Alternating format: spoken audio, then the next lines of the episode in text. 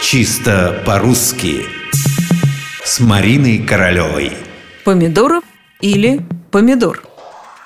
Не только с помидорами возникает подобный вопрос, но и с яблоками, апельсинами, мандаринами. Начнем с помидоров. Например, мы хотим закупить их, причем много, потому что хотим сделать заготовки и доставать потом при необходимости баночку за баночкой. Вот придем в выходной день на рынок и попросим сразу 10 килограммов помидоров.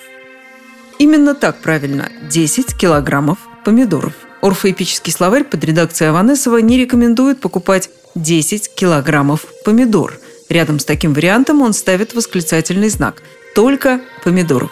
Но если уж мы все равно пришли сюда, бросим взгляд на прилавок. Можно прихватить еще несколько килограммов апельсинов, мандаринов, килограмм бананов.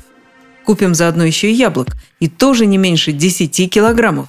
Сделаем пюре из яблок. Заметьте, в отличие от помидоров, у яблок в родительном падеже множественного числа нет окончания «ов». Яблоки и помидоры еще и в этом смысле отличаются друг от друга.